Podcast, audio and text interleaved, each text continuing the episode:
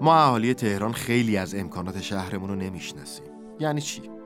مثلا می‌دونین تهران چند تا پارک یا بوستان داره؟ دیدی نمی‌دونستین؟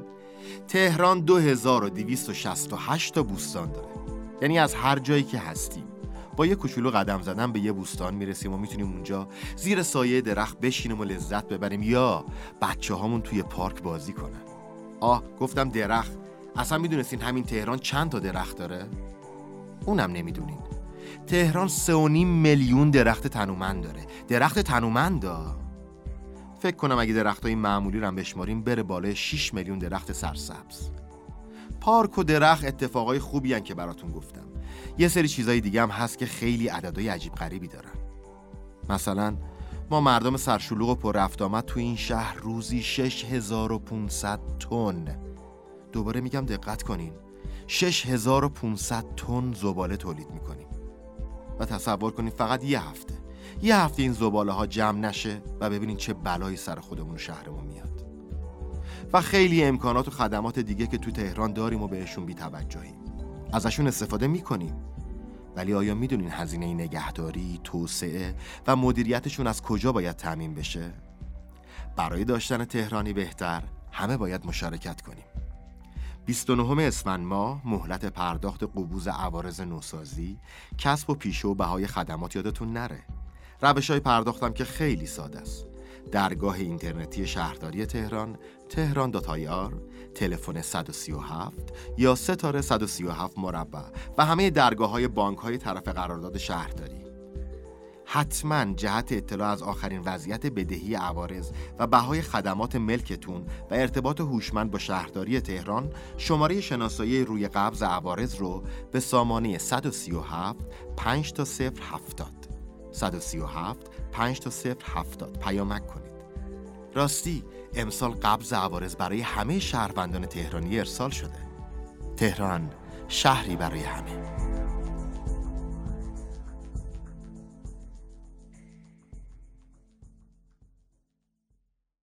شما می‌تونید از داستان شب حمایت کنید. ما به حمایت شما احتیاج داریم. برای همین دو لینک در نظر گرفتیم که همراه پادکست های شبانه ما منتشر میشه. سایت هامی باش برای مخاطبین داخل کشور و سایت پیپل برای مخاطبین خارج از کشور. لطفاً ما رو حمایت کنید. ممنونیم. داستان شب.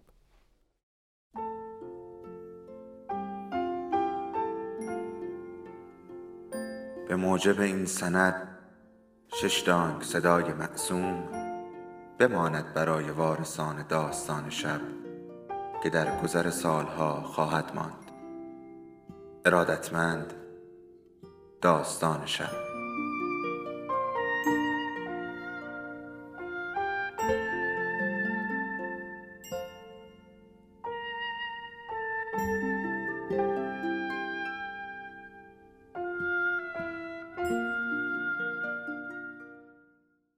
یکی بود یکی نبود.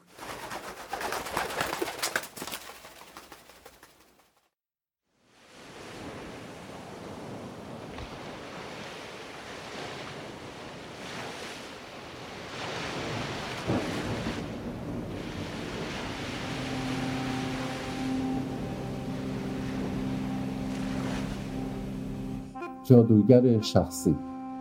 غلامرضا طریقی. مزه شور خون را روی لبم حس می کردم. گرمایی هم روی پیشانیم بود که پیش از رسیدن خون به لبم مثل نخی گذشته بود و رفته بود پایین. بعد جا خوش کرده بود روی لبم و با هر فریادی که می زدم به داخل دهانم می رسید. شوری و گرمای به هم آمیخته همراه با آب دهانی که قلیز شده بود و با هر جیغی بخشی از آن بیرون می پرید. اما فریادهای من هر قدر هم که بلندتر از پیش می شد هیچ فایده ای نداشت هنوز داشتم اشک و خون آمیخته به هم را روی شانه های پدر می ریختم و او با شدت تمام سعی می کرد برا به خانه برساند این اولین تصویری است که من از کودکی در ذهن دارم. به طور طبیعی اولین تصویر و خاطره هم هست که از زندگی در ذهن دارم. چندشاور نیست که اولین تصویری که از زندگی به خاطر دارم از یک دهان پر از خون باشد. چند دقیقه قبل از ماجرا پدرم آمده بود که مرا از خانه حسن و حسین ببرد. حسن و حسین بچه های کوچک همسایه بودند. البته دو سه سالی بزرگتر از من که تقریبا دو ساله بودم. به زور راه می رفتم زبان هم انگار باز نکرده بودم. یک روز که خودم به یاد ندارم مادرم مرا بغل می کند و می رود خانه همسایه. حین حرف زدنهای او حسن و حسین تلویزیون را روشن می کنند و من مثل آدمهای سحر شده از بغل مادر بیرون می آیم و می روم طرف تلویزیون. گفتم که خودم آن روز را به یاد نمی آورم بعدها از دیگران شنیدم. مادرم می گفت ناگهان دست از نق زدن برداشتم و رفتم جلوی جعبه جادو و مثل آدم هایی که هیپنوتیزمشان کرده اند گردنم را بالا آوردم و به طرف شیشه تلویزیون چهارده اینچ زل زدم و تا یک ساعت بعد هم از جایم تکان نخوردم. آن روز مادر با دردسر مرا از قاب جادویی تلویزیون جدا کرده بود و برده بود و من در طول مسیر و حتی در چند ساعت اولی که رسیده بودیم خانه زده بودم زیر گریه و اشک ریخته بودم. زبان که نداشتم. اما از اشاره های من مادر فهمیده بود که دوست دارم به خانه همسایه برگردم و به تماشای تلویزیون ادامه بدهم. پدر همان شب ماجرا را از زبان مادر شنیده بود. اما با وجود اینکه من به عنوان اولین بچهش هر چه می‌خواستم فراهم می‌کرد زیر بار این یکی نرفته بود. نه به خاطر اینکه پول نداشت خانواده ما وسع مالی چندانی نداشت. راستش حالا هم همینطور است. اما در شرایطی هم نبود که نتواند از پس خریدن تلویزیون بر بیاید. تازه من بعدها بارها دیدم که پدر چیزهایی را هم که نمی‌تواند بخرد با قرض هم که شده برای بچه هایش فراهم می کند اما زیر بار خریدن تلویزیون نرفته بود. دلیلش هم بسیار واضح بود. او به عنوان یک جوان انقلابی در سال اول انقلاب معتقد بود که تلویزیون هنوز منبع فساد است. به همین دلیل تا آن روزها اجازه نداده بود پای تلویزیون به خانه ما باز شود. پیش از آن که با آن شب عجیب و غریب برسیم چند باری پدر به مادرم و من تشر زده بود که حق نداری بروی خانه همسایه برای تماشای تلویزیون. من اما زیر بار نرفته بودم و با اصرار و گریه هر روز رفته بودم. مادر تا مدتی توانسته بود ماجرا را از پدر پنهان کند اما آن شب نیامدنم طول کشیده بود و شب که پدر به خانه آمده بود با تمام وجود عصبانی شده بود.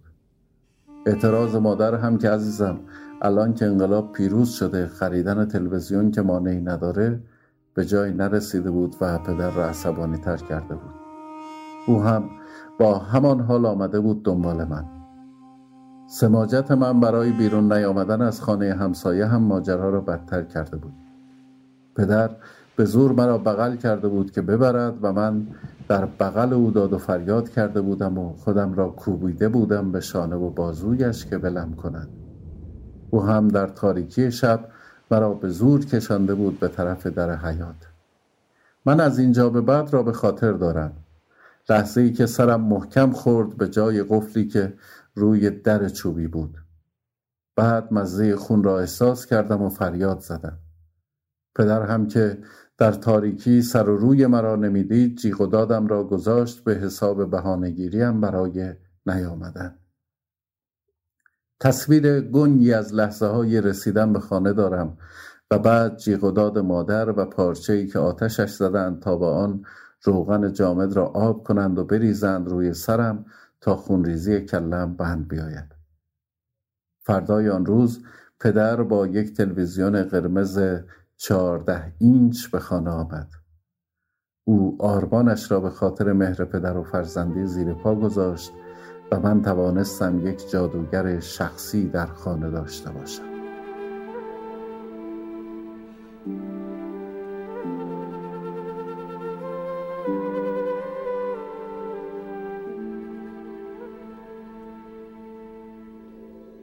داستان شب بهانه است.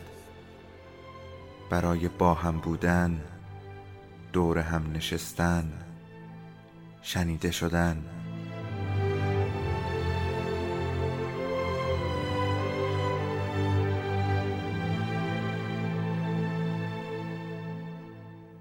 صدای افسانه ها رو میشنویم.